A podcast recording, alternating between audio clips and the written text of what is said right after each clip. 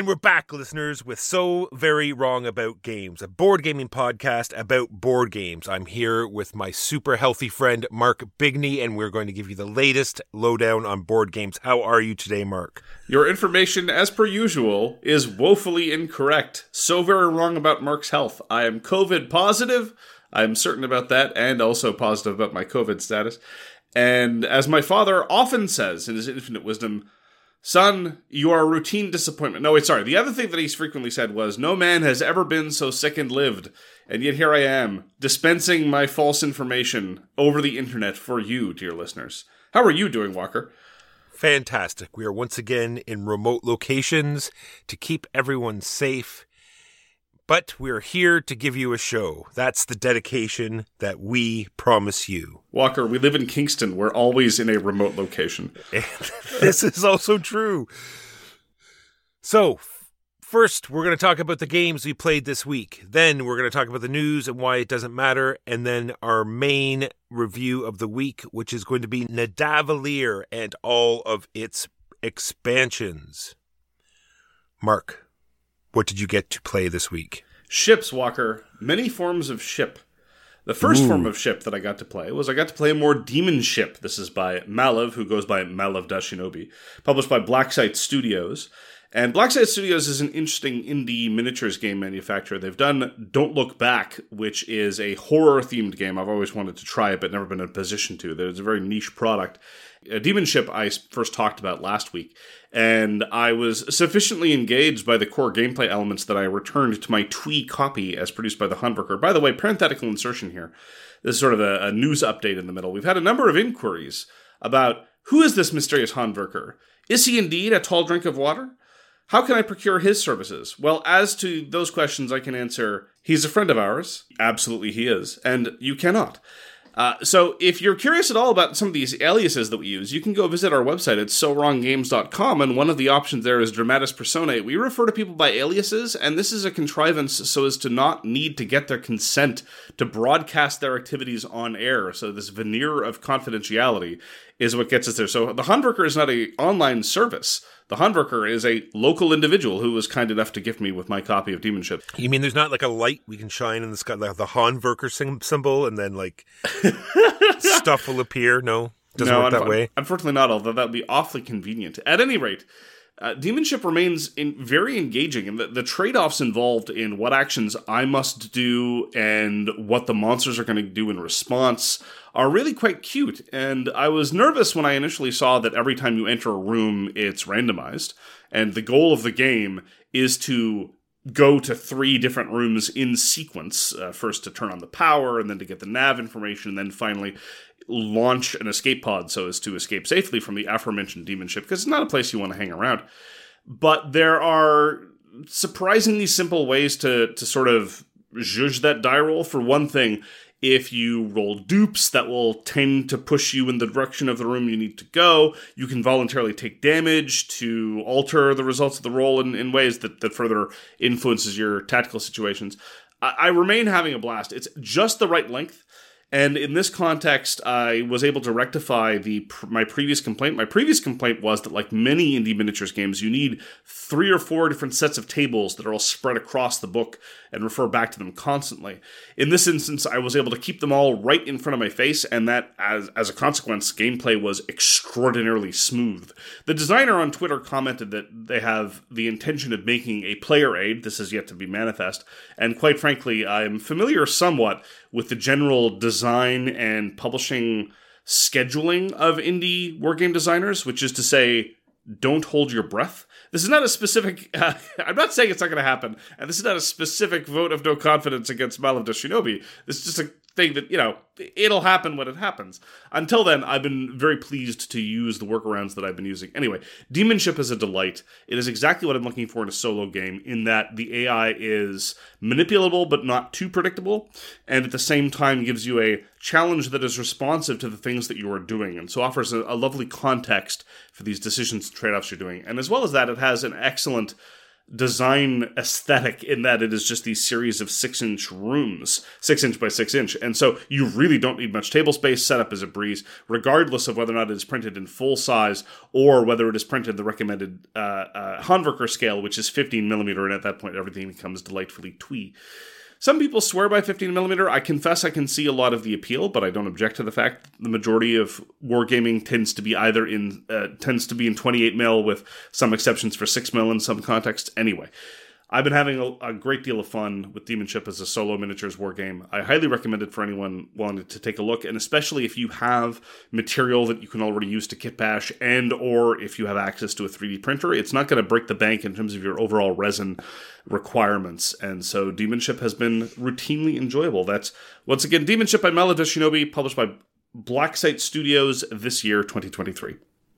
So some more ships that you were talking about would be Space Base. We played Space Base on Board Game Arena.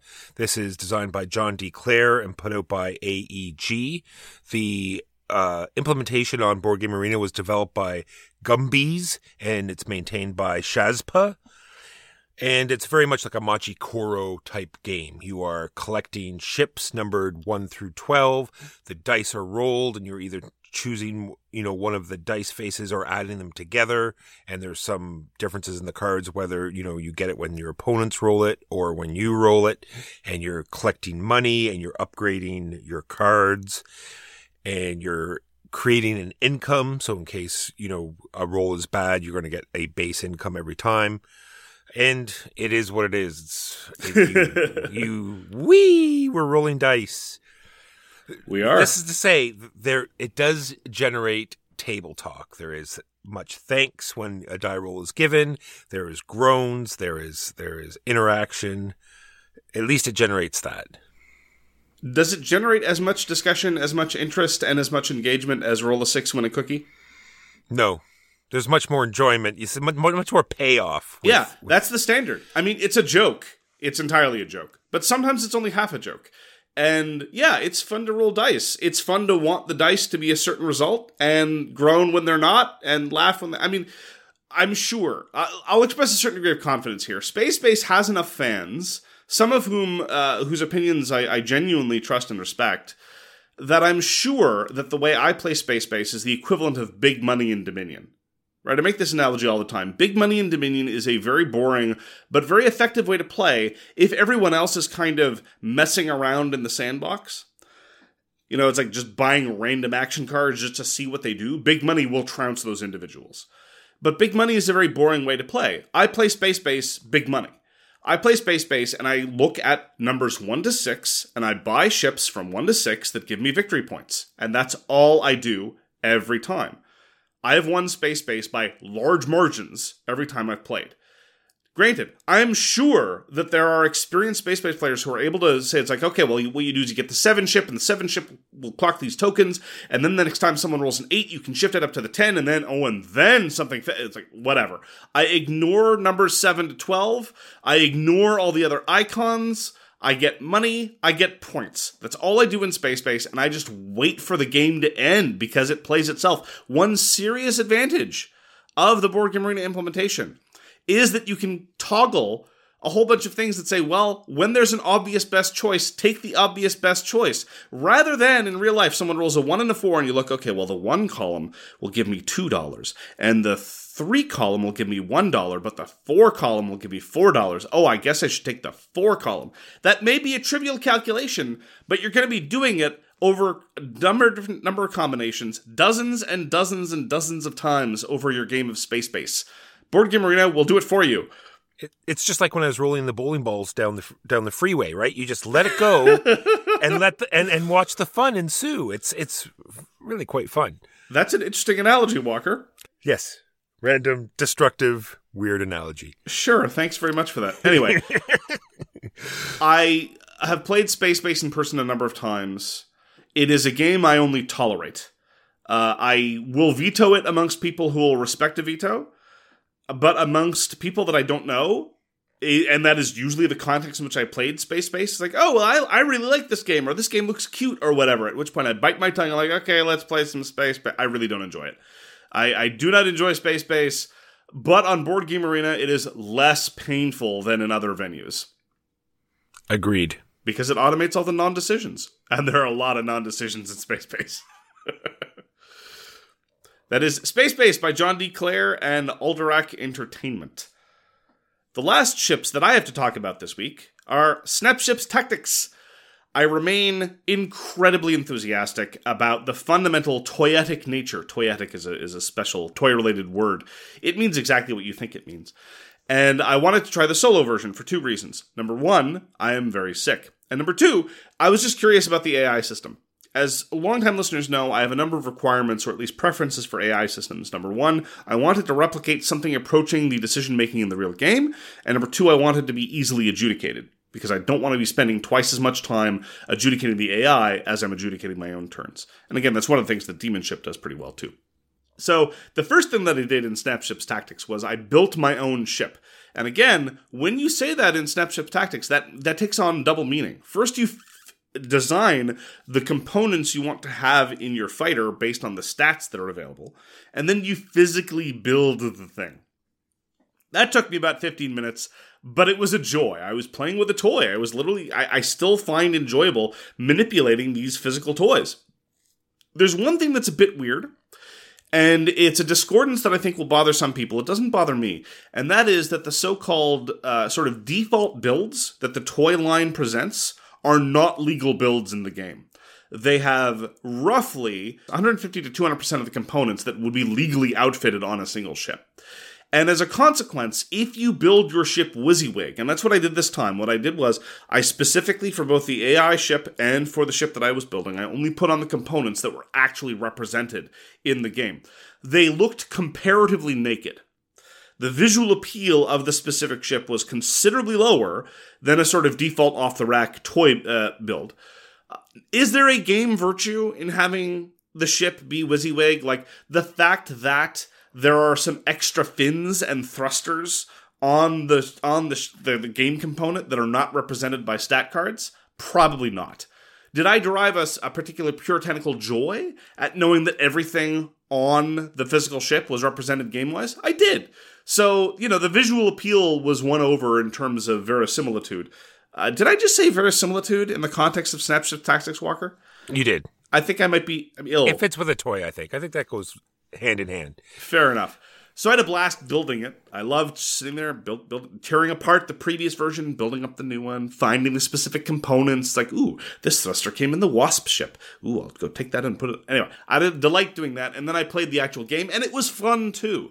The AI does not really represent the way a normal ship would work, but nonetheless, it gives you context in which to make your own decision making that feels like the normal game. You are managing your power, managing your heat, managing what systems to do, managing risk, deciding what to do with the missiles that are tailing you. Do you head into the asteroid field? Do you waste some weapon fire to try to shoot down the missiles, etc., etc.? You know, it's not the deepest thing in the world, but it doesn't have to be. It gives you the necessary context and contours to play with the toy that you've already been playing with, and I find the decision making to be passable. In the context then of the visual and tactile appeal of this product, I think Snapship's Tactics is a winner. I really, really hope that they continue to support the line. There are toys that are not yet represented in the in the actual game. I hope that the toy line continues as well. If I didn't already have a whole bunch of display toys already, yes, I'm that kind of man, which I'm sure doesn't shock any of you. I would get more Snapships. If I had more shelf space available for toys, I would get more Snapships. As it is, they live in the game box. So this is one of those rare Kickstarters that you uh, that you pledge thinking it's going to be absolute dreck, and th- this was not based on any skepticism about the specific designer. I didn't know at the time that the designer Josh Derksen was involved in a variety of X-wing communities and had a had, a bit of a, a, pe- a, pedigree attached to him. But I had zero expectations for the gameplay of Snapship Tactics, and so far in my playings, I have been very pleasantly surprised in that it is a reasonable set of decision making encounters. So that coupled with the, the joy of actually assembling these things and the sheer delight of the, the visual impact of customizing these ships, uh, I think Snapship's Tactics is absolutely worth your time and attention if that's the kind of thing you're into. I realize that's a very big if, but there we go. So that's Snapship's Tactics for you. I'm very pleased. Mark, Mark, Mark, we have tons more ships. I don't know why you said that was your last ship. We've got lots more ships. Oh, I'm very we, sorry. We played Knarr. Oh, you're right. Uh, so that's Viking ships. We played that on Board Game Arena as well. The the uh, designer of that implementation is his name is Thun. The actual game is designed by Thomas DuPont. He was the same designer of Rush Out and Denia, which I both enjoyed, and it's published by Bombyx. So in Knarr, I've talked about it before. I'm going to be interested to see what Mark says about it. You're sort of running two engines in a way. You have your you have two different sort of tableau engines. You have these uh, rows of like colored Vikings that when you play new cards with them, you run the whole line, and then when you acquire enough trading material, you can trade, I guess, with trade routes, which you can also purchase with these cards, and you get to run those lines as well to generate victory points and other things. And it has this also sort of economy that you can build up as well.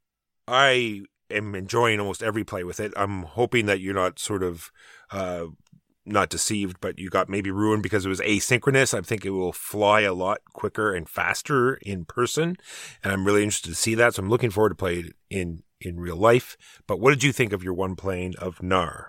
I really enjoyed it. I think Knarr is. Are you ready for this? I think it's gnarly. oh, yeah, no, that that was. I, I actually make the comparison because in much the same way that the G in gnarly is silent, uh, there's a K at the the top of of Knarr, which is silent. I think it was hiding between the G and the H of through. Anyway, Knarr is, as you say, a very interesting set of competing economies, despite the fact that it is a very, very brief game. You you have a very small number of turns. There's this constant trade off of building up these huge columns of light colored Vikings and then cashing them in for these high value victory point cards, which in turn feed that other economy. The, the trade off between the two different kinds of economies wasn't, it's there and it's, and it's interesting. The most interesting trade offs I find in Knarr are actually deciding when to pull the trigger and cash in your Vikings, which weakens your economy, to buy victory points. That's the part that I find more interesting because those are the two fundamental things you can do in your turn. Either play a card which, if you've been careful and is added to a very, very fat stack of the same colors, can w- reap increasing dividends, although some economies have, a, uh, some resources have a hard cap which encourages you to then go do the other thing, which is to say, cash in some of those Vikings, starting with, crucially, the most recent ones you've played. So you don't even have much discretion there, which is an interesting res- uh, constraint to then go buy these cards that can either give you points or then there are cheaper ones that mostly just feed into that other form of economy. Anyway, it's a very, very, very simple game. It's incredibly easy to internalize what's going on. It's got a very narrow range of iconography, and so all told, it's extremely approachable. And it's got very, very high quality art. I really quite liked the portraits on the Viking cards uh, considerably. The color palette is great. And I thought that the trade offs were very, very difficult and interesting. It, there's one simple thing that I'd like to highlight. There are a whole bunch of simple things on Knarr that just build up to a very, very pleasant experience. And one of them is you have a very small hand, and at the end of your turn, if you've played a card, you then draw a new card. Well, normally, in a the, the simple way to do it is just have a certain number of cards face up, pull the one you want. In Knarr, you can take the one that you want if you pay a resource. If you don't pay a resource, you're going to be stipulated to draw a certain card based on what color of card you played. And I found myself in a position where I had this this fat stack of reds. You had a fat stack of purples, as I recall. And I constantly wanted more red cards, but in order to get more red cards, I'd have to play cards that I didn't want to play or give up a valuable resource. That trade off too. So in an incredibly simple game where all you're doing is playing a card and pulling a new one, you have these incredibly difficult trade offs and economic decisions, both short and long term to do. Well, long term. I don't. I, I think long term in Knarr is a bit of an exaggeration. Medium term, maybe at best. It's a it's a sprint to forty points, and it's going to go uh, by in a, a, heartbeat. But all of this is to the game's credit. I think Thomas Dupont has done a marvelous, marvelous job. Knarr is great. I can't wait for it to come out in physical version. The publishers say ideally sometime around Essen, so possibly in a couple months. We'll see. But once it comes out in the physical edition, I, I want to snap it up immediately. I'm, I, have completely fallen in love with Nara. I think it's a marvelous, marvelous lightweight Euro. Well, I'm happy then. Thank you for introducing me to it. Nice. So now what now for a game that is probably our last ship game, we got to play Quantum today. This is designed by Eric Zimmerman and put out by Funforge. We played it on Board Game Arena as well. Uh, the people that are in charge of this implementation are Pierre Steels, Pikachu, uh, Genmias Lukas, who's Crawler, and Bruce Webster, aka I'd Sky. And I don't know what to say about Quantum. It is a joy every time I play it. I could play Quantum every day. It is I play it terribly, but it is this it is this you you can see the puzzle there. You're looking at the board and you realize that someone much smarter would figure out something so cool to do on their turn. And then it's like, no, I'll just move all my ships and then do nothing. But, but, you, but you, you have a feeling something really cool could happen if you had half a brain. Quantum has a rather serious first player turn advantage or earlier in uh, earlier player turn advantage because it's one of those games where the moment you satisfy your victory condition, the game ends hardcore, and it is absolutely the case that frequently in players of equal skill, you're going to end up in a situation where everyone could have won on their next turn. It absolutely has a tremendous amount of luck in the in the dice rolls because although you're rolling lots of dice, some of the high consequential dice effects are going to be in combat, and there you don't roll a whole lot of those, even when there's a lot of fighting. And I, when playing Quantum, I can appreciate these things intellectually, and I just don't care because it is absolutely, as you say, it's a joyous experience. It is a marvelous distillation of the 4X genre. There have been a large number of really good distillation of more sprawling game types. You know, I think of, of distillations of the Civilization genre, particularly in terms of the Imperium games, which themselves are, are, are pretty dense rules wise, especially for deck builders. But I think of the distillation of 4X type of games experience, and I think of Imperium the Contention, and I think of Quantum. But Quantum, of course, predates all of this, right? Back, uh, it's a 10 year old game and there, the idea of doing a highly, highly condensed 4xe type of thing in a space context was not as well traveled a design space as it is now. And so Quantum was really, really ahead of its time, I think, because you have the special technologies, you've got special action cards, you have the notion of expanding your territory and trying to even a small amount of exploiting. There's no economy per se, but nonetheless, there is advantage in being able to tactically position where you relaunch your ships, and you're drowning in special abilities and fun tactical puzzles and maximizing everything. Yeah, Quantum's incredibly great. It's sadly very out of print, and there's no indication that it's going to be reprinted anytime soon. But it is available in an excellent adaptation on Board Game Arena, and so I highly encourage everyone to go give it a try if you haven't already, because you can try it for free. Yeah, Quantum's marvelous. You're right, Walker. It was ships all the way down. I didn't appreciate it. It was ships all the way. I have a few more to talk about. This go for it, Walker. This one's going to be a little long because Marka finally, I technically I think, is my shelf of shame is gone. I'm not Ooh. including like giant campaign games and or giant multiplayer like War Room is still on the shelf. I have nothing or Frosthaven. Not counting those. So Orleans Stories finally got played. And Orleans Stories is a very odd game. It it plays very much like Orleans, except there's other things going on. You have this era uh, track that that players are going up and they can go up that era track in in different orders. And so you have goals to go up the era track. And you also have this recipe fulfillment card uh, pad that you're going to be filling out for victory.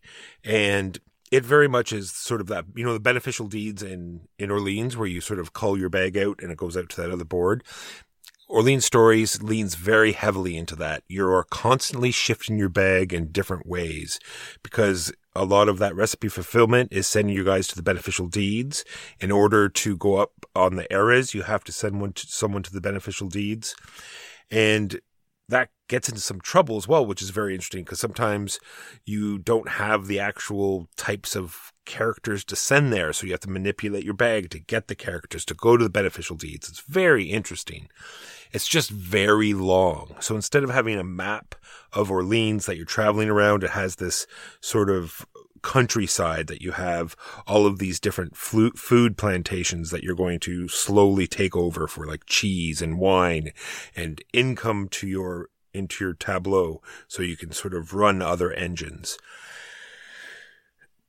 you're building churches you're building villages which flip over the the food production, so you won't get that anymore. But instead of going up the book track on the bottom, there's this sort of fame track around the outside of the board. And the only reason you're going up that, because on your checklist, you have to I think it's like 22 citizens that you have to cross off by the end of the game. And so as you zoom around this fame track through uh, through multiple re- like at the end of every turn, depending on how many villages you have, or depending what era it is, there's like a end of round goal, right? And so you're going to get certain number of fame points. And every time you build a building, you go fame points. Anyway, as you can hear, it goes very long, and there's some eras that the eras will dictate how many tokens you're going to be pulling out of your bag. And a few of the eras are like four citizens. It gets just so tedious and painful. And so we played the very first, there's two main scenarios that come in Orleans. We played the first one. I think I've convinced uh, Huey to play the second one just so we can have them both played it, it's not that it wasn't fun. It had that Orleans feel. It just felt too long. It felt as though they just took what was fun of Orleans and changed it in a way that was not as good. They Lords of Ragnarok it. Yes, we just said the same thing. It's like, why would we play this when we can play Orleans? Right. That's too bad. I think I'll stop there. It is designed by the same Reiner Stockhausen, the same designer of Orleans, and published by DLP Games. More about Orleans in the news coming up. Next game is a game from Mandoo Games, and they're really killing it in the trick taking games that I'm enjoying lately. They put out a game called Jekyll and Hyde, that I really enjoyed, where it's like this sort of floating trump system. Like mid round, the trump will change, and you have to sort of change your gameplay in that way. They put out another game, eh, which is Jekyll and Hyde versus Scotland Yard, which turns out into co-op. I haven't had a chance to try that, but I very much want to. But right now on Board Game Arena, they have a game called Dracula versus Van Helsing.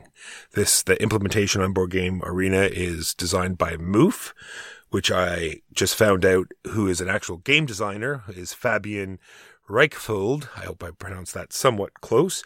He is, uh, he's the designer of Grizzled, all the Grizzled stuff, and he also designed a game I really much want to play is Catch the Moon, which is that game, you know, where you, uh, stack all the ladders and try to, the dexterity game with the ladders. Oh yeah, Catch the Moon's great.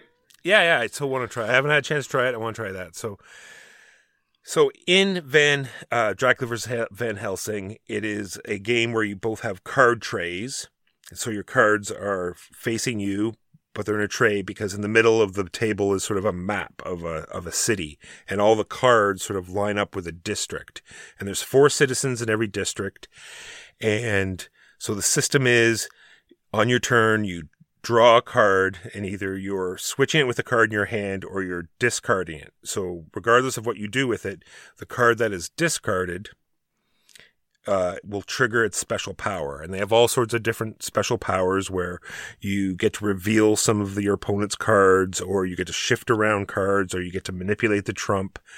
And then what you're trying to do is once uh, there's at least six cards in the discard pile, you're allowed to trigger the end of the game, end of that round. So you can just say, I declare the end of the round. The other person gets one more turn.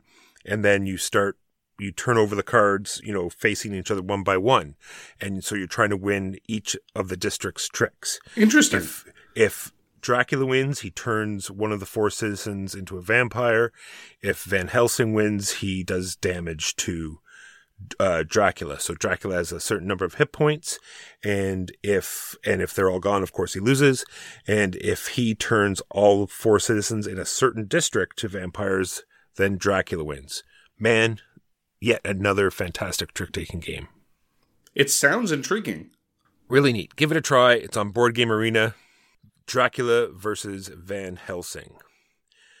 And lastly, for me, we streamed Caverna one, not one last time, but one more time this week. And this time we used the expansion, which is Frantic Fiends.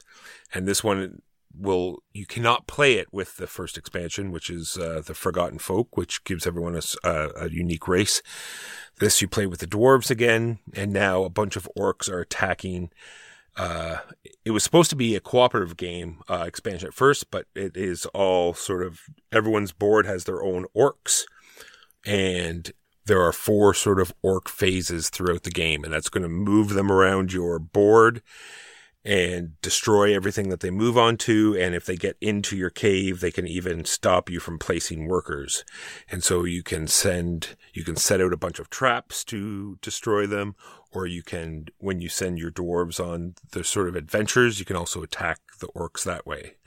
So when you attack them, you get benefits, or you can put out what they call holding traps, and you can capture the orcs, and therefore you can put them to work as workers. So that's somewhat interesting as well, a different way to get workers, and they can only collect uh, resources. They don't get to do anything else that's funky on the square. all in all, it just seemed like a whole bunch of added stuff, much like you know Orleans stories. It it turned into much more of a like a Agricola, much more tight, much more painful, much more you know just you know dreary, not as not as enjoyable experience as just you know, Caverna with Forgotten Folk. It has hence been put on the very bottom of the box. I really don't think we're going to return to it. It's not as though it's like, you know, difficult to add on or anything. It's just, you know, extra steps that, you know, those four phases of everyone flipping cards to move like three different orcs around their, their forest mm. was a bit much. Anyway, and Caverna is already long as it is. So a little disappointing. It would be very much interesting if it was sort of like the Orleans cooperative version where everyone's sort of working together to try to, you know, get their boards up to par, to try to, you know, start sending resources to try to fight the orcs as a group. I think that would have been very interesting. But anyway, Frantic Fiends will stay at the bottom of the box for quite a while, I believe. And what is with this naming convention? It's like the expansions were designed by Friedemann Friese or something. Yeah, it is very odd. I think it's a translation problem. Could well be. Sorry you didn't like the second expansion, but I, I agree with you. If you're going to make it simultaneously more cumbersome and more tight, why not just go to Agricola and have the tightness without the cumbersome extra rules? More on Agricola in just a moment in the news. Well, then. So, those are the games we played this week. Now, for a quick break while we pay tribute to our advertisers. When you need mealtime inspiration, it's worth shopping Kroger, where you'll find over 30,000 mouthwatering choices that excite your inner foodie. And no matter what tasty choice you make, you'll enjoy our everyday low prices, plus extra ways to save, like digital coupons worth over $600 each week. You can also save up to $1 off per gallon at the pump with fuel points. More savings and more inspiring flavors make shopping Kroger worth it every time. Kroger, fresh for everyone. Fuel restrictions apply. And we're back. And now on to the news and why it doesn't matter. So, Walker, there is a combo deck building game called After Us, which is about apes who have inherited a post apocalyptic Earth. Yes, I talked about this quite a while ago. Yes, I know. And at the time, I didn't know that they were going to be engaged in gibbon erasure. Ooh. There are no gibbons in After Us, Walker. There oh. are mandrills, there are gorillas, uh, inferior apes. There, I said it. You cannot exclude gibbons. If there are no gibbon, hashtag no gibbons, no sale. Oh wait, there could be an expansion already in the works, like Revenge of the Gibbons. Well, look, until that ca- until that time comes, After Us will remain woefully incomplete. That is my view on the matter. There's been some spilkus lately in the news. What with the release of Disney Lorcana? Have you seen any talk about this online, Walker? I have. I, I just have so little interest in it. I don't care. I find it interesting from an economic perspective. Uh, so, Miniature Market, amongst amongst other retailers, uh, was starting was selling it online at double MSRP. And my question was, well, what is the MSRP? I've been out of CCGs for so long. I literally have no conception about how the economies of scale work. Uh, basically, the uh, the MSRP of a Magic the Gathering booster is uh, five American dollars, and for this you receive fifteen cards. Now I don't, you know, varying rarity distribution. Lorcana, however, is going to charge you six for twelve. This is uh, an in- this is an increase of fifty percent. So that's I guess that's what a license costs. I was, about to say, I was about to say the same. It's licensing fees, Mark. Yeah, you know, I don't know. Mouse, man. That's that's big big bucks right there. It's just a whole bunch of Lorcana defenders have been saying, wait until it enters general production, then the prices will fall. I, am sure that's the case. Uh, yeah, but, but, is it miniature market regular distribution? Uh, well, it is kind of, but this is the immediate post launch period. I don't know what normal inflationary pressures, uh, how, how that hits other CCGs. And I agree with you that that and that's what a number of people are complaining. I'm not going to defend or condemn uh, miniature markets Just specifically. Just let me. I just gotta look this up online for a second. There's a word I'm trying to think of. It's gouging. That's it. Okay. I am more curious about the MSRP, to be frank. Because gouging is going to be what gouging is whenever there's some sort of artificial scarcity, of course. Of course, CCGs are built on artificial scarcity from the from the ground up. Anyway, I just find this uh, this interesting. Six dollars for twelve cards sounds like an awful lot to me. That's only fifty cents each. It's fine. Sure, I'm sure it is. I'm sure it is. Anyway, I'm just going to be looking at it from afar uh, because I too have no interest in getting into a CCG, much less based on a license that uh, apparently is inflating the costs and also holds no interest for me. So I'm just saying that there's a lot of discussion and a lot of intense feelings about the early launch of Disney Lorcana and about who is trying to exploit whom. Consume Obey. capitalism. All right. So, Mark, I was talking about Orleans. They have announced another big box. I love Orleans. This one is interesting because of many things. It's called The Plague. This will be the thir- third large expansion. And it's interesting because there are many third party companies that have made uh, the tokens that go in the bag. And this expansion is going to increase the number of those tokens that go in the bag. So all of these people that have third party things are now maybe in a little bit of trouble when this expansion comes out. We'll see. Not even third party, my man. We're talking about different first party editions.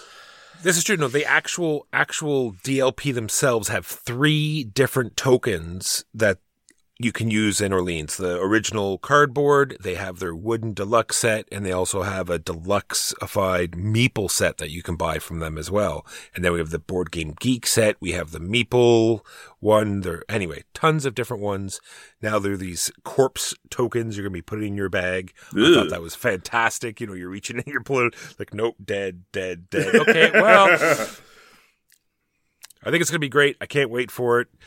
Uh, is that a good, funny story? It's a funny story. I said, oh, I'll look it up, you know, the DLP website in Germany and see. Oh, it's only twenty one dollars. You know, I want. I'll just, you know, I'll throw that in the cart. I'm sure shipping won't be that that much. uh, hundred and seven dollars shipping. Yeah, no, I'll I'll wait. Yep. Sounds like a good call. On the topic of international shipping, uh, we have a Patreon. And one of the benefits you can get from our Patreon is to our commissioners and overlords, we send out games. And uh, I confess, uh, full disclosure, if you are waiting on a game from me, I apologize. I cannot go to a post office because I might kill someone. So there's a bit of a delay on that, but nonetheless, what there is no delay for is access to the Patreon exclusive Discord. You get access to ad free episodes. You get access to, at various tiers, our mountain of Patreon exclusive content. We average about one Patreon exclusive episode a week. We have Bloat, we have Sizzler. A lot of people talking about Sizzler. A lot of people are very pro Sizzler. So very wrong about all the games you look at bad. Many, many other shows. And of course, the incomparable Pledge of Indifference edited by the very finest of Swag Gibbons. So if you're at all interested, go check us out on patreon.com slash swag. We would love to have your support. And indeed, this episode is sponsored, like all our episodes, by our dear patrons, whom we adore. So, Mark, we talked about Agricola 15 being odd and maybe not having enough components. I've I've got another great experience with Agricola 15 today because I thought, you know, I really want the purple pieces because I have the purple figures. So I'm going to order the five, six player expansion. That way I'll have all the cards and I'm sure it comes with, you know, you'd think it would come with my purple pieces, but no, Mark. You see, they've decided to put different colors in the Agricola 15 than they did in the revised edition. You see, because you get purple in the revised edition just normally. Ah, And so in this 5 6 player revised expansion, I got yellow and green, which I already have in my Agricola 15. So there oh you my, go. Oh my goodness. Oh, that's terrible. Why did they do it that way? Why are you Ah. being punished for buying their deluxe version, Walker? Yeah, I'm I am not sure. I, I can only blame myself. I should have really looked a little closer at the five six player expansion and see and and looked at what colors it came with. But but I guess that's my own fault. Answer me this: Does it at least come with more resources? No, no, it just comes with the Oh boy. extra extra boards, the cards, and the pieces. No more resources. So the fact that we ran out of resources in a four-player game means that if if we were foolish enough to play a five or six-player game, we'd run out of resources that much sooner. And indeed, you don't even have the player components. Well, they we'd have to play with the same colors, redundant colors that other people already have in order to play that player count. All because you purchased not the normal base game, but the Agricola 15 much more expensive version. Am I correct? Exactly. Eh, you're correct. And you Okay. think I could have? You think I could have lucked out, and maybe one of the expansion colors that I got repeated would have been red. Seeing as I was shorted red pieces in my Agricola Yeah. 15. Ugh, it just But gets no. better and better. No such luck. Okay. Agricola 15. Yeah, uh, I, I think this is definitely the case now that if you want to buy Agricola, do not buy the Agricola 15 edition. Just don't. It's really not a good idea. The base version is so much better. Or better yet, buy the previous printing that went up to five players all by itself. Go to town. Live your best life. Yeah, it all depends, I guess, what you want. It does come with all of the cards, special fantasy cards, and all the hard to get promos and stuff. Yeah, You yeah, Get the- that. the- I'm not. I'm not. the weird I'm not, Outre promos that make the game strange. Sure, sure. It's true. I, just I- saying. Was it a price worth paying, Walker? Do you No. Okay. Finally, for me, uh, a little bit of a shout out to another podcast. Uh, some of you may be familiar with the podcast, the Judge John Hodgman podcast. John Hodgman is an author uh, whom I, I very much enjoy, and he runs a sort of fake internet court. In episode two, uh, 630, there is none other than Howie. Howie is the voice that serenades you at the beginning of every episode of So Very Wrong About Games. He is the frontman of What Does It Eat, the band that has provided our theme song. And Howie can be seen on episode 630 of Judge John Hodgman. So go check him out there. Next Saturday, we usually stream. We're going to start half an hour early. We're going to give away eight first printing with the original artwork of Regicide. We're going to have a board game trivia before the stream starts. So head over to Twitch. You can get all the information for our Twitch channel on our website. It's going to start at 12 p.m. Eastern next Saturday. And that's the news and why it doesn't matter. Now, on to our main review, which is Nidavellir. Now, was designed by Serge Laget and published in 2020 by, I do not know how to say this publisher name, Grr Games? Gree Games? Grr. It's G followed by many R's and an E in all caps, so I guess I should be saying it with more intensity, but I assure you, my voice is not up to the task. It was followed up by an expansion that same year called Thingvellir and another expansion two years later called Idavoll. This is designed, as I, as I mentioned, by the estimable Serge Laget, who sadly passed away in January of this year. Serge Laget is responsible for such games as Shadows over Camelot, as well as co-designing uh, a whole bunch of other games with his frequent collaborator Bruno Cathala, including a swag favorite Senji, which is probably one of the finest troops on a map game has ever designed. Uh, but he also solo designed Mare Nostrum, and was a very, very talented designer in his own right, as well as collaborating frequently with other French designers. So, Walker, why don't you give us an unhelpful summary about what one does in the Davalier? Well, you're mostly just screaming in rage, Mark, as your opponents take the cards that you want and you question them why they wanted that orange card. They don't even have any orange. They're not even going to get a hero with that orange card. And you just needed that one freaking orange card. Walker, you say that, but you all the, the path of orange is one of excess and specialization. When you It's walk true. the path of orange, you never want one more orange. You want all of the oranges all the time. It's true. This is what I'm about to say next. Is in the Nevalier, you're you're building an army, and they all come in all sorts of different colors, and so you can generalize, or you can, like we just talked about, risk it and go all in on a certain color, and and and hope that no one else will take your cards, and you can score big in that one color. So we've played Nidavellir a whole bunch. We've talked about it a bunch in the podcast, and there's a reason why I wanted to revisit it. This was a selfish desire on my part because I tr- I, I actually gave away Nidavellir and Thingvellir to a patron. I have some structural problems with with with uh, the the game that we'll get into in, in due time, but I'd never tried the expansion Idavoll. I assumed, perhaps irrationally, that it was going to alter the base game no more or in much the same way that Thingvellir did. But I can say I was very, very pleasantly surprised by the effect that Idavoll has on the overall experience of Nidavellir. Now, just a bit of a spoiler, I don't think it changes my overall opinion on whether or not one should acquire or play Nidavellir in person, but I will say that from a design perspective, it is awfully fascinating. And the core game of Nidavellir is, much like some of the expansions, kind of a study in contrast, because you have this marvelously simple bidding system that provides endless engagement and trade offs, coupled with a relatively bland and unengaging scoring system. Because, as Walker said, they're, you're building an army and they come in a variety of different colors. And they kind of have different scoring conditions, but not really, and not in an interesting way. It's one of the things that it's, it's going to be a recurring complaint that I have about the entire line of Nidavellir products. When it is simple, sometimes it is too simple, and when it is complicated, sometimes it's complicated for, for not enough payoff. So, for example, just, just an example Red and blue, your final score in red and blue are just going to be the sum of all your red and blue cards. Simple. Easily, easy, easy trade off. It's like, okay, well, do I want the six red or the eight red? Well, you want the eight red because the eight red is two more points. That's two more points than six, Walker. That's maths. Exactly. But then there's purple. Purple increases the number of points you get, but the kind of diminishing returns. Then there's green. Green increases, on the other hand, on a more triangular level, so the more you get, the higher it gets. And then there's gold, which you'll explain to people and they'll say, How does that work? And you'll explain two or three more times, and they'll possibly remember how the math actually works. And this, ultimately, this diversity doesn't really lead to substantive interest. It kind of just leads to different mathiness in a vaguely unsatisfying way. It's not a huge problem, but there it is. And then it, and then it correlates at the very end of the game where you actually have to sit and add all this up.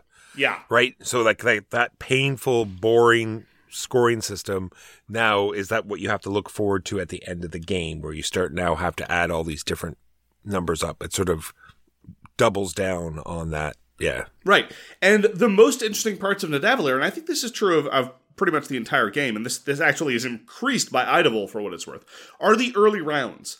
Because they're driven by uncertainty about what's going to come up later.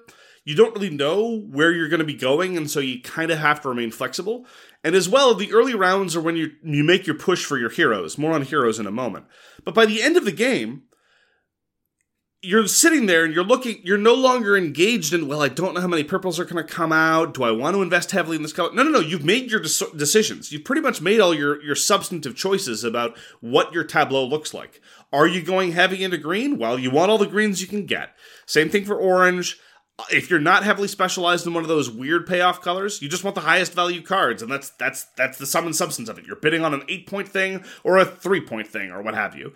At that point, it becomes brutally calculational, and a lot of the steam has gone out of Nidavellir. And then, of course, you get to actually do the, the math if you're doing it in person, which is relatively painful. Now, is the bidding system still relentlessly delightful? Absolutely. It's very cool. You get to increase your, your bid values over the course of the game, not entirely unlike a deck builder. You have a zero bid that comes out, and when you do the zero bid, you get to increase the value of one of your bids going forward, and so everyone has a weirdly different economy by the end of Nidavellir, and that part's really cool. But what you're bidding on in the core game gets very dull very quickly, in my experience. Yeah, so very quickly in Nidavellir, you have three different taverns, and they're going to be populated with as many cards as there are players, and then everyone's going to secretly uh, play three of their five coins to these three taverns, and then once everyone's played their bids or coins, then they're all flipped up, and whoever bid the highest gets to choose their card first, and going down in descending order.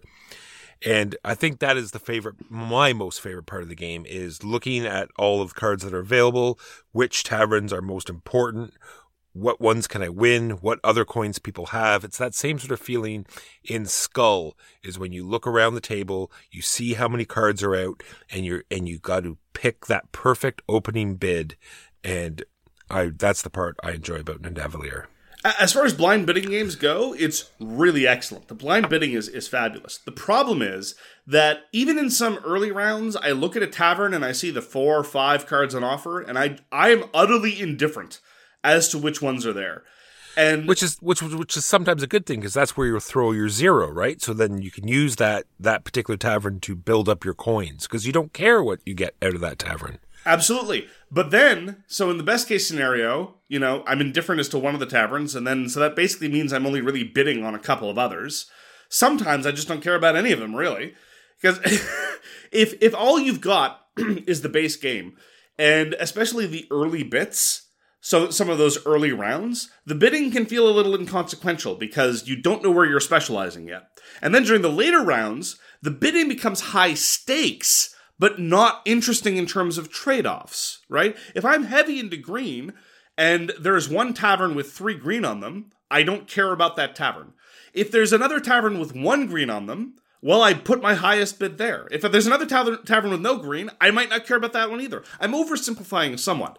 But what I'm saying is, is that when you strip it down to, it, to its core game, and this is one of the reasons why I played Nidavellir for about half a dozen times and then moved on, was that the excellence of the bidding system and the lovely potential of trade-offs in terms of upgrading your economy for future rounds was frequently let down by my looking at the tableau of cards and shrugging and saying I don't really care about any of these. Yeah, it's I don't want to say it's unfortunate about the expansions, but now that I've played the expansions, I would never play the base game by itself again. Whereas, you know, if I only knew about the base game, I might return to it once in a while and think, oh, you know, this very clever bidding system, it doesn't outstay its welcome. It's fine. But now that I've played these expansions, it's man, this really ups the game in almost every way. Right. And I would I would compare this unfavorably. Make no mistake, Nidavellir is very pleasant and it can pull double duty in in kind of the same way but not nearly as well as games like uh, ethnos or Archeos Society you know we talked about you know games that are e- easy to explain and can satisfy gamers as well as non-hobbyist gamers. And Nidavellir is absolutely something that i can put in front of of that crowd. And people will have a, a, a decent experience especially if they're hobbyist gamers and they haven't played it a whole bunch. But when you compare it to other comparatively simpler uh, simple auction games. Again we're just talking about the base game here. We'll move on to the expansions in a moment. I'm thinking about things like furnace. I'm thinking about things like money by Reiner Knizia or indeed half a dozen other games by Reiner Knizia. Uh, or i'm thinking about uh, even you know games like Archeos Society which is ar- arguably an auction in a number of ways. Uh, it just the thing you're bidding on isn't as interesting. You, you don't really care about what happens there. The exception is the heroes which is kind of a double edged sword because once you have equal ranks, say once you have one of each of the five colors, or then again when you have two of each of the five colors, then again once you have three, which sometimes doesn't happen, often one or two is where you top out, you get to take a hero. That part adds some tension. Suddenly you do care about those random other cards that might not be consequential. It's like, oh, this is a crappy warrior, but I need to do warrior, so I'll take it now. The problem there is that, as Walker would say, this is where the flow goes to die because part of the problem is that Nidavellir is a language independent game, and there's a whole bunch of different heroes, and the iconography, although fine, is not nearly good enough to let you infer what the heroes do unless you're reading the reference sheet. So you're passing around the rulebook. Everyone, when someone gets their hero, they just sit there and they read the text effects of about 10 different heroes, and everyone's sitting there waiting for the thing to happen. And it's a cool toy you get to get, and that part is great, and I enjoy the variety of heroes. There's one that is controversial. We'll talk about that in a moment, no doubt. But the heroes add the much needed flavor and texture to what you're auctioning at the expense of game flow and strange complexity. And so it's this awkward middle where I feel like neither is perfectly satisfying. I think those are with early plays. I think after if the same group, I guess it's hard because it has to be the same group. If more people get familiar with it, I think the heroes will be much quicker. But when you double down, we're going to get into the expansions soon, but when you add all the expansions, they are even more so on yeah. top of that. A ton of front loaded rules that will really bog the game down spread across multiple references once we get into the expansions. We'll get there in just half a second, but I, I, I agree with you. By the time you've played Nidavellir about half a dozen times, you absolutely get a sense for what the heroes do, and you get a sense for your preferences and, and which ones make sense in what contexts. But I think by that point is when, for me, the sense of repetition about the how uninteresting the rest of the card sets in, and so it's an awkward. Again, it's an awkward balance. The, the, the trick with the, the Davalier is, I never feel like it's firing on all cylinders which is the problem. I never feel like it reaches its full potential. I always feel like there's a strange set of constraints holding it back. Uh, so let's talk about the first expansion. Let's talk about Thingvellir. Thingvellir. All right, it adds the camp, which has artifacts and mercenaries and more heroes. Yeah, so when you win a tavern, when you win the bid in an area, instead of taking one of the cards there, you can instead go to the special other area and take one of the cards that from a separate deck. So one of the reasons why I find it so interesting is number one, it finally starts to give some evocation of the Norse mythological theme, right? Because nominally, we haven't even mentioned this yet, Nidavellir is about recruiting an army of dwarves to go fight the dragon Fafnir. And a lot of the, you know, big ticket Gleipnir and, and, and all uh, Mjolnir, all the other like big ticket uh, uh, uh, Norse mythological artifacts find their way into this other camp. And that part I thought was kind of cool, despite the fact, I will point out, none of the text is actually on the cards. You have to go check the reference sheets. So now there's two reference sheets you got to juggle. And many of the cards are mercenaries, which are interesting, uh, but not complicated at all. So that part's great. They, they're just they're dual suited, and you determine what suit they are at the appropriate scoring moment. That part I think is great. Gives you a little bit of flexibility, allows you to break from those rigid notes of specialization that we talked about. But by the same token, you can't use them to recruit early heroes, and so there's a bit of a trade off there. The mercenaries I think are fine. The biggest problem for me in terms of the Thingvellir expansion is that it is literally an expansion that is over there. It is literally a set of cards that's off to the side. And so I find even experienced, relatively experienced Nidavellir players ignore the crap out of the Thingvellir cards, even when it is so obviously in their interest, because it's, you know, here they are, they're bidding, they're putting their bid on this tavern and then they win that tavern and they've already thought about the card they want there. And it is so easy to forget to look over to the other part of the table where this other stuff is sitting. Yeah, it's like uh, because I, I, always remind it's like, oh, don't forget, you can yep. always choose from the camp. And like, oh yeah, the camp. and but and the thing is, not only is it spatially distinct, in order to figure out what the cards do half the time, you need to pull out a separate rulebook. And generally speaking, the gamers that we play with partially because I think they're, they're, they're they have a normal, healthy level of laziness, and number two because they have such a high respect for game flow. They're not going to stop to pull out another reference to figure out what that strange bracelet does. They're like, oh, okay, I know what this green card does. I'll take this green card rather than bother holding everyone up. So, yeah, there are some interesting effects in Thingvellir, and they're so often ignored. And it's unfortunate. Yeah, and it's one of these things where if you know what Nidavellir is all about, I don't think it is a problem because there is downtime, and during this downtime, you could be looking at all of these things because there's you know resolving you know bets that you don't care about, or other people are are are trying to choose a hero. There's a lot of downtime in which you can figure out what these cards do and know and not be able to slow down the game. It's absolutely true. I, wish that was my one of my frustrations when playing Thingvellir in person and even on Board Game Arena is it doesn't have to be to the detriment of the game experience. You just have to just be conscious of the fact that now you're not going tavern A, tavern B, tavern C. It's that each of these taverns are in opposition to this camp. And there, there's even a, an artifact in the camp that says you can always go to the camp if the winner of the auction doesn't go. And that one's really cool. And sometimes people get it and make good use of it. But very often, as I say, the camp is ignored. And I just found it frustrating because I felt like, in a weird way, if I'm setting up the game, and again, it doesn't matter whether this is the first time they're playing Nidavellir or the, the third or fourth time, if I'm the only one paying attention to the camp, it feels like I'm cheating. It feels like I've got this other group of toys that only I get to play with, and everyone else is stuck with these boring cards. And whether I win or lose, to be frank, it just feels exploitive. And so it was just disappointing. Expansions have to internalize it doesn't matter how simple your game is. If all your stuff is over there, that's a serious problem. Speaking of no, new toys, let's talk about the newest expansion, which is called Idavoll.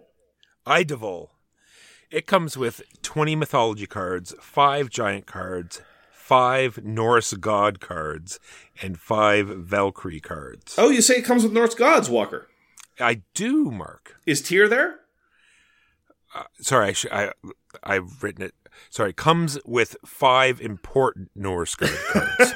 I am going to stick to my principles. Every time I violate my principle of hashtag no tier no sale, I always I'm disappointed. And uh yeah. Anyway, moving on. so I enjoyed this expansion as well. What it does is it utilizes the middle. I think maybe through gameplay they thought it was more important to do the middle row. So for the first two rounds of the first, we didn't really talk about that. There was two phases to the game, but anyway, for the first few rounds of the first phase, you're going to get all of these different mythol- mythology creatures, which all sort of benefit the particular color that they are because some of the heroes have drawbacks, so these mythological creatures will sort of compensate those drawbacks. What it introduces is a new deck of cards. So you just focused on the on, on the monsters. That's fine. You're a monster yourself. You, you have a fundamental appreciation for them. But a new deck of cards that replaces the second tavern. So you have normal deck, special deck, normal deck for the first half of the game. And it's not even so much that there's new stuff, but first of all, it's new stuff that's that, that's baked into the core game experience, which is which is great. So right away, it takes a centrality and it forces you to engage with it in a way that Thingvellir never did. But the other thing that it does is it introduces long-term planning and amazingly cool combos that up till this point Nidavellir has never had. So, for example, one of the things that might happen is, as you said, there are these mythological creatures that reduce the pain of some hero costs. Are you going to get that hero? You don't know yet, because you have to get the monster first. Maybe you'll get the hero, maybe you won't.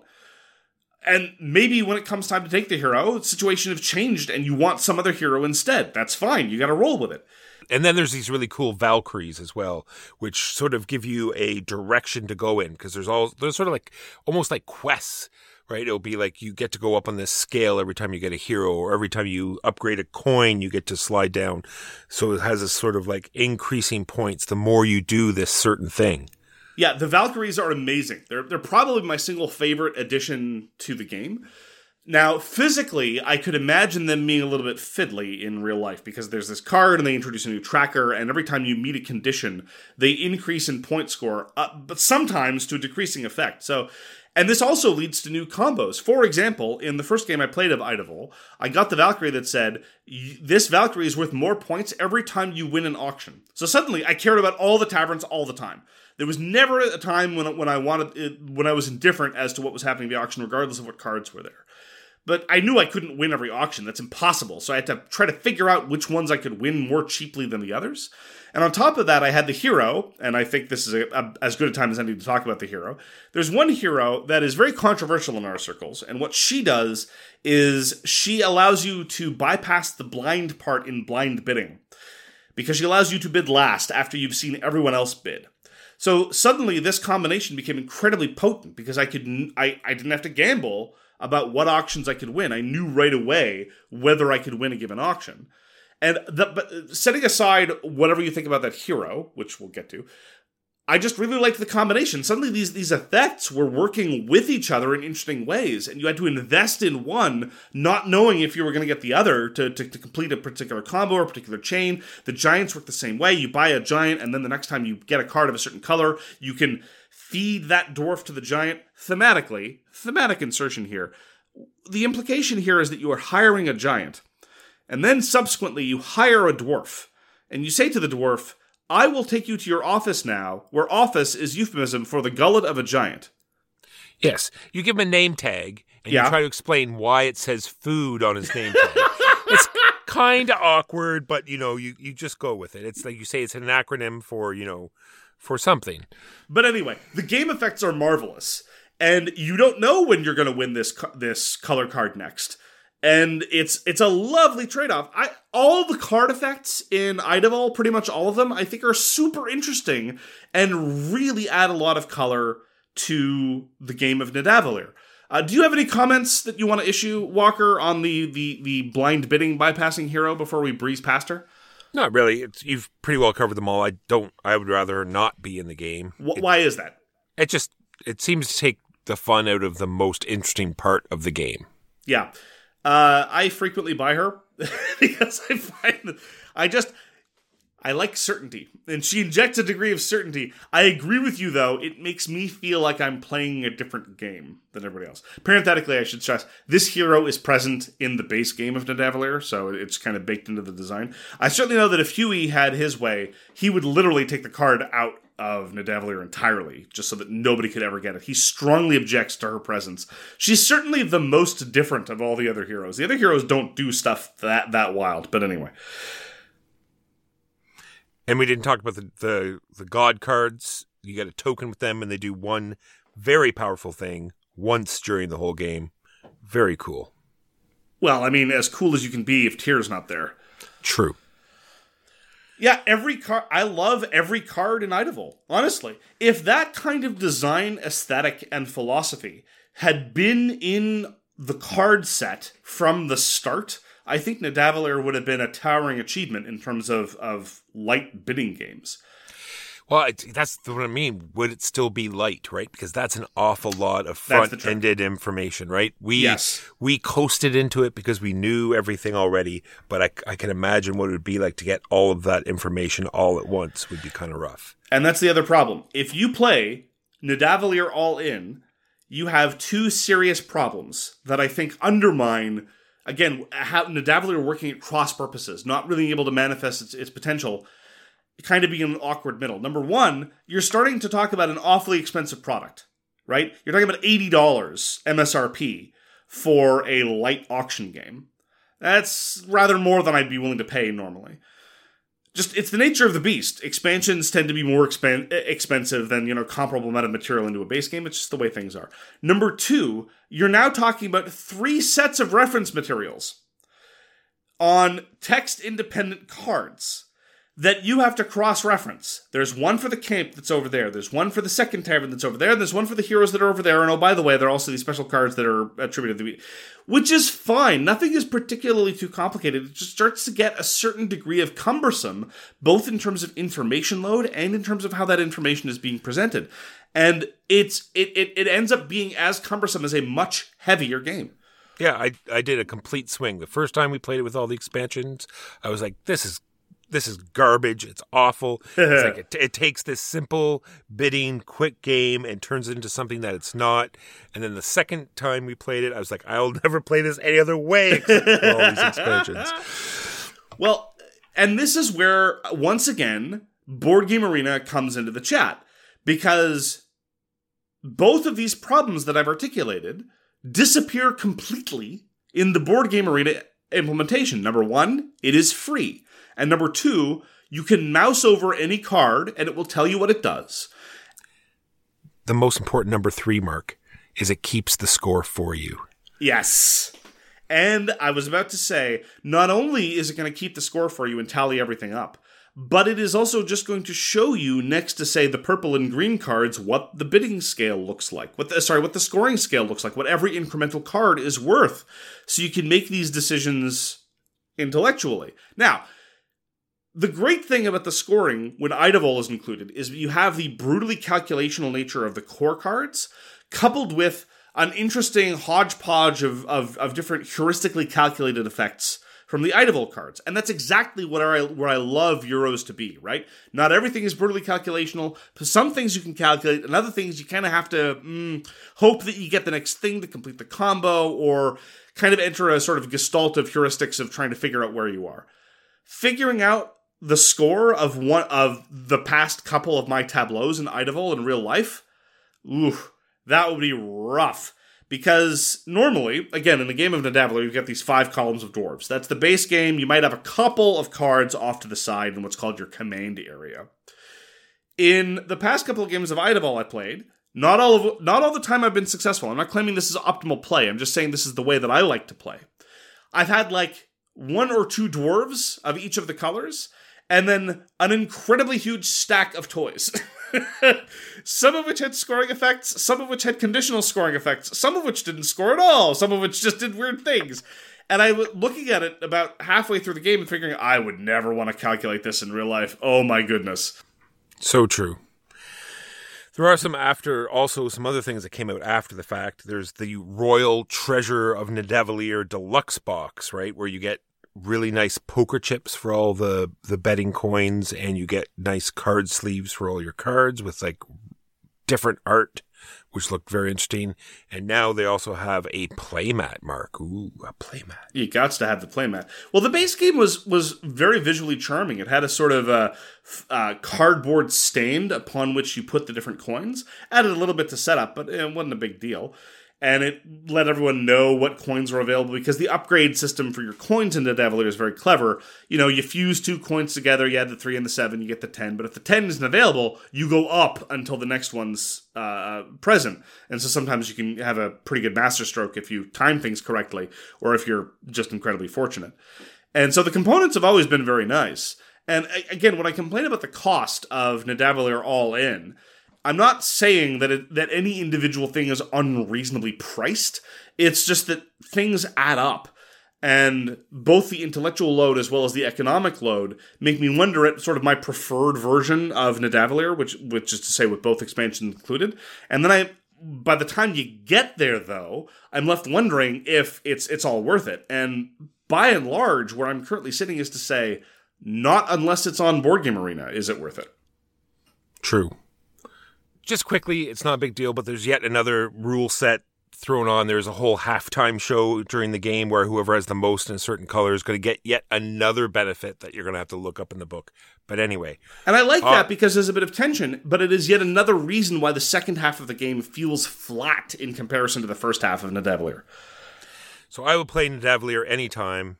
It's quick to play. The setup's not that onerous. It's just a deck of cards. You play it out and then you start bidding. I enjoy Nidavellir, especially on Board Game Arena. Where's my check? I am willing to play Nidavellir in any configuration if it's what someone wants to play.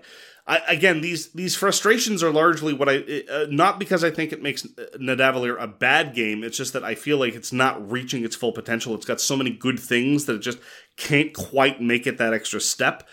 And with the all in experience on Board Game Arena, I think, is the ideal way to play. And honestly, it kind of makes me wish that there was sort of a Nidavellir second edition that had some of those design precepts of Idavoll, because seeing those effects and seeing those combos and seeing what can happen with a good card set really makes me appreciate the system so much more. And it's a shame that it can't all come together in the package that I want it to be. That is Nidavellir and its two expansions, Idavoll and Thingvellir. Thank you very, very much for joining us here at So Very Wrong About Games. If you'd like to get in touch with us, you can find all our content information at sowronggames.com slash contact. We read everything you send us and we'll get back to you if we can. Thank you so much for having decided to spend time with us. We really appreciate it, and we hope to see you again soon. Peace! You've been listening to So Very Wrong About Games, produced by Michael Walker and edited by Mark Bigney. Special thanks goes to What Does It Eat for generously allowing us to use their most excellent song, FOS, as our theme. You can find them at whatdoesiteat.com. You can reach us by email at soverywrongaboutgames at gmail.com or on Twitter at sowronggames. Thanks very much, see you next time, and always, try to be right, but remember you are so very wrong.